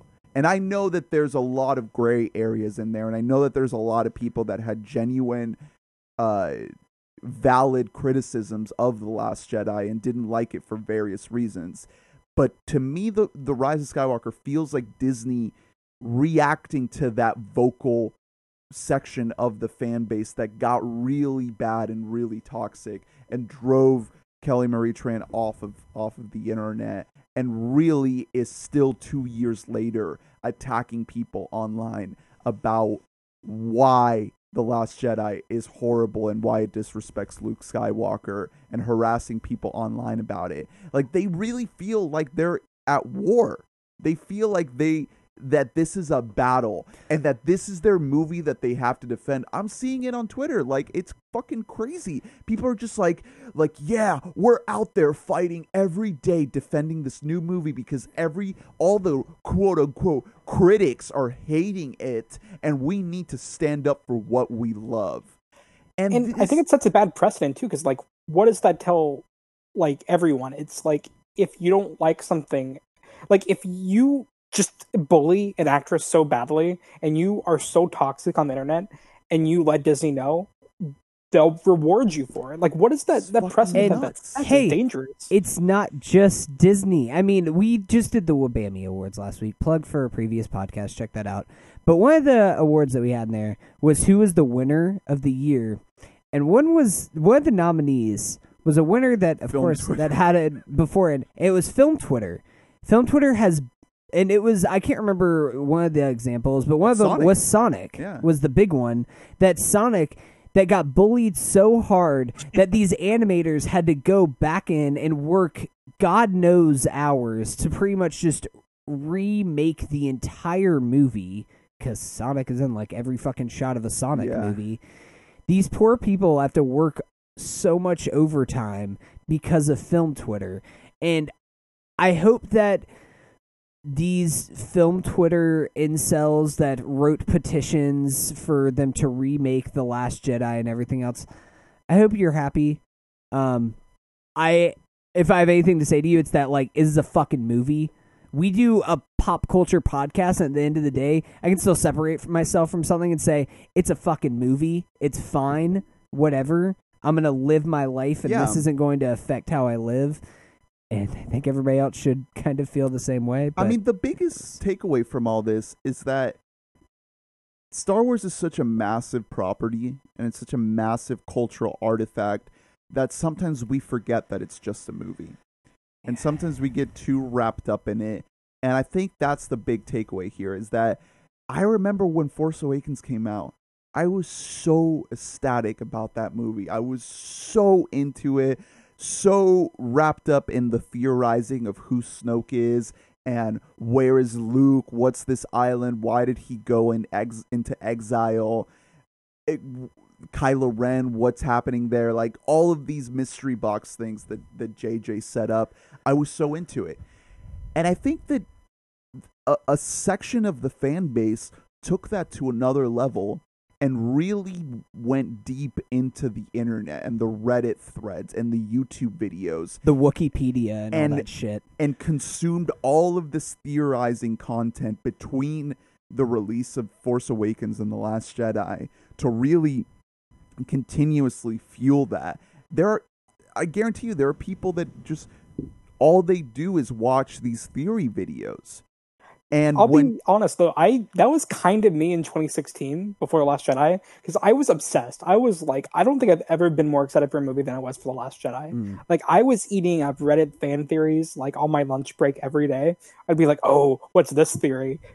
Like some, I like I read a ton of Rey Palpatine, Rey Kenobi, like so many things. And even after all that, I saw the Last Jedi, and I was still maybe even more deeply moved by that movie because of having all those expectations. But and I don't because JJ had a quote recently about like fans don't like uh, hearing that something they love doesn't matter, and I fundamentally disagree with that notion. Mm-hmm. Yeah, it's like me too. Rian didn't tell you that it didn't matter. He's telling you that fan theories and trying to write your own narrative before going to a theater doesn't matter. But the characters, the their souls, their mistakes, their past, their lives, the humans you see on screen, the aliens even, but like every the people that you see, the war and the world they, they live in matters, not so much your fan theories in the future and the lore of it all. Exactly. And that's Yes. what Rise of Skywalker gets so wrong is that it takes everything Rian Johnson did with The Last Jedi about the emotional human weight and it says that doesn't matter. We're going to relitigate and go back to the lore and the things and the objects and the nostalgia.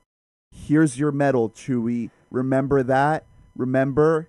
Well, I mean, that's JJ also in that same New York Times article, like, kind of like just talk shit about just like, well, I don't think that like twists work for twist's sake and for subversion's sake, but like, I think that The Last Jedi is like an exemplary example of subversion in its finest way.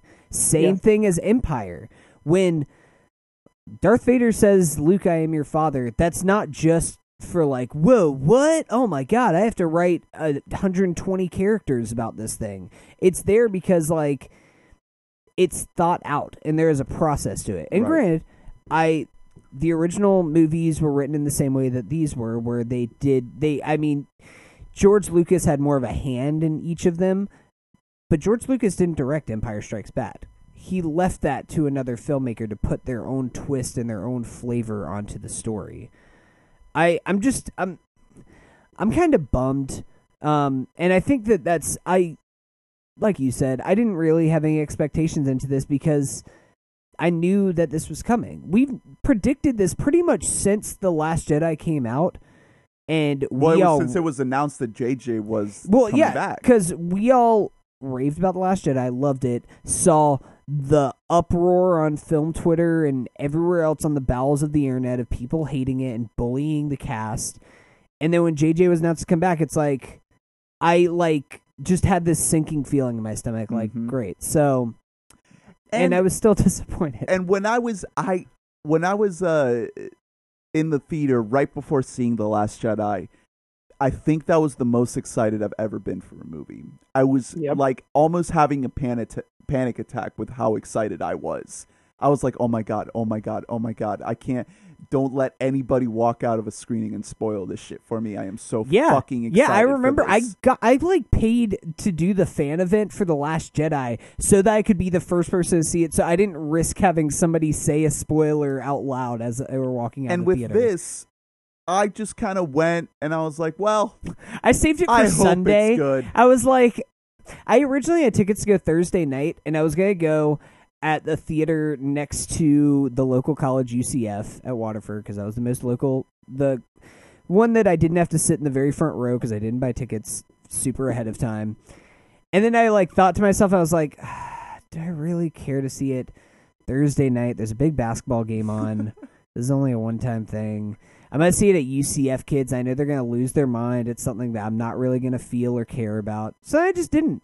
I just saved it for Sunday. I was like, I, I'll just wait. I'll just wait on this thing. I had good good energy sitting in the theater right before it started. Like when that Lucasfilm logo comes up and it says a long time ago in a galaxy far, far away, I was like, here we go.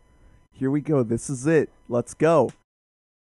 And then hopes were crushed as soon as the dead speak. The dead speak. I can't. n- Never gonna get over that. Never gonna get over Adam, that. we got to wrap it up. So let's let's hear some final thoughts from you over the movie or Star Wars as a whole. What what is what is the big takeaway for you? Yeah, I mean, I've been, you know, I I think it's beating a dead horse at this point. I think the movie's decent. I, I think you've actually kind of talked me down from good. I think I'm down I'm to sorry. decent now. I'm sorry that we did this, Adam. I feel bad now. no, it's I, honestly it's true. It's, it's it's I think it's a fun movie, and maybe that is therein lies the problem of it all is that it's just fun without being great. But I, I did enjoy the movie, and I did think the big emotional beats worked overall to where I could say I liked the movie. I didn't, but I definitely did not love it as much as Last Jedi, or even as much as The Force Awakens.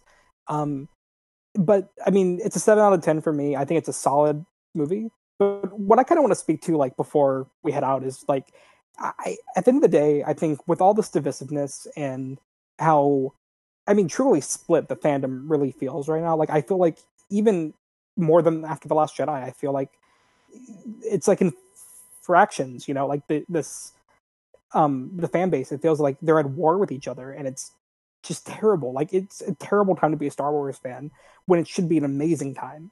You know, and at the end of the day, it's, it might be bad right now, but I do have a little bit of hope that it'll be okay again soon because I think there's so much outrage like on the internet. Like there was so much outrage when the prequels came out, and if you look back at history, there's outrage after Empire and Jedi too. Yep. And I think after this movie just sits on the shelf for a while, I'm not saying this absolves the issues of the movie or your critiques of it. I think it's all completely valid. I'm just saying the toxicity is going to die slowly. And I think everything's just going to be okay again. And then we're eventually getting into episode 10 with Rey in her like 30s or 40s. And I And- think I think the the internet amplifies a lot of these things. You know, if Yeah. you talk to regular people on the street, I I feel like most of them are going to be like, "Yeah, I thought it was pretty good." You know, Yep. a little confusing, but it was fun.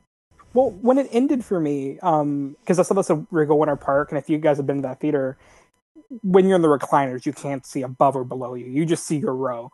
And when I was leaving the theater, I had some mixed feelings, but overall I was positive on it. But I saw this little girl in front of me, and she like was dressed up as Rey, and she had like a little Oh. Leia doll in her hand. And I'm like, well, there it is. Like, it, who cares what I think? Yeah. That's what it's about. At the and end like, of the day, a big it's smile on her face. She was like jumping up and down with excitement. And I was like, that, there it is. I'm like, that just tells me it doesn't matter what some 40 year old outside thinks. It matters what she feels right now Exactly. and how she's going to look at this movie in 10 years. I love that. and that. I think that's the beauty of it. you Yeah. know? I I mean that's a great way to put it. Like that's that's a great. I remember, I remember vividly seeing episode three in a theater, Oh, and I dressed up like a Jedi. Yeah. Like me and Oh, my yeah, friends man. dressed up like Jedi's, and we went and saw it because that came out in like 2005. Yeah. So I was about like 11 or so, 10 or 11 at the time, and. I mean that's that's who this movie is for. And like we just always lose sight of that because this has four generations of fans that grew up with these movies they all live within you now. and we always lose sight of that. I think that that's at the end of the day, we've been very critical about this, um, and I I don't want to belabor the point, but like this is a kids movie, Mhm. and like we can't. We all need to. At a certain point, you got to take your action figures and you got to put them up on the fucking shelf, or thi- pass them down to the younger generation. and Let them play with them. I think Empire was the anomaly in this whole thing. Empire was the one that was like, "Hey, this could be this dark adult thing," and Jedi uh, was like, "No, no, this is still just like a kids thing." And then, um, Last Jedi was the one that kind of like got a little bit closer to that point, but overall, it's it's a kids thing. So I think we can wrap it up there. Thank you so much, Adam, for coming uh, on the pod. Thanks for coming on, Adam. I'm sorry that uh this that we might have hurt this more. hey, man, you, we all love Star Wars. Is the thing. We're not Yeah. here to bash Star Wars. We're we're That's why we didn't need Drew we here. love it. Drew Drew was just going to talk shit the whole time. I I will always remember being a kid playing with my little Luke Skywalker X-wing toys and, and action figures and my little Darth Vader Tie Fighter thing. It's it's ingrained in in our in who we are. It's just uh, it will always be there, and that's why I was so disappointed in this. And I think that's why people were disappointed in the Last Jedi too. Everyone has their own personal attachment to Star Wars and what it means to them, and there's no point in hating each other over it. That's just how it is. You know, everyone's gonna have their own opinion, and it's just a movie, guys. Just a It's movie. just a movie. So, thanks again, Adam. You rock. I hope we have you on again soon. Um, have a happy holiday, Merry Christmas, Happy New Year. We're recording Happy this. second day of Hanukkah as we're recording this. Yes, uh, Um, Christmas is just a couple days away. You'll be hearing this probably right around the the Christmas season. So yo ho ho, happy uh, uh, Xmas, Merry New Year. Travel Happy safely if you're Gems traveling. week. Yeah, Happy Uncut Gems. Hey, here's the thing. Um, if you're looking for a movie to go out with your family, go see Uncut Gems and or Cats. and I guess if you're like, I really need to see something with Adam Driver, just stay home and watch Marriage Story with your family or your significant other, and then uh, have a good talk after. we are going. We are going to your get relationship. we are going to try to get one last pod in before the end of 2019, uh, talking Uncut Gems and the end of Watchmen. We got to talk Watchmen. yeah. Uh, Oh, yeah. So please look out for that. And then our big Listomania extravaganza in 2020. Thanks again, Adam. Thank you for coming on. Was there anything you wanted to plug? Um, yeah, I've been uncut gems. Uh, you can go. You hey, I have two podcasts: the Critics Podcast, uh, C R I T T I C K S, and uh, Z- the Zillion Canon. On uh, you can find both on an Apple, Spotify, wherever else you podcast. Um, and I guess maybe follow me on Twitter, Adam J Sidorius. Uh, yeah, I guess that's kind of it. Thank you, Adam. Thank you, Hunter. And thank you, listener, for sticking with us. I hope that this was a good podcast for you. If you stuck listening to it um, and you enjoyed the movie, let us know what you thought. Uh, we want to hear from you. We don't want to attack your childhood and your uh, your toys. So if this meant something to you, write to us at we bought a mic at gmail.com and on social media. Follow us, rate us, recommend us. After all, this is all we got. This is this is the only life we got. And uh, be sure to forward us some uh, Babu Frick dick pics. Yeah, if if you if you went to see Cats, uh, let us know what you thought of that. Let me well. let me know what you think Are about you Jason okay? Derulo's balls. So I'll write into the show. Yeah, I'll- you right back in. Thanks for listening. Bye bye. Bye. Bye.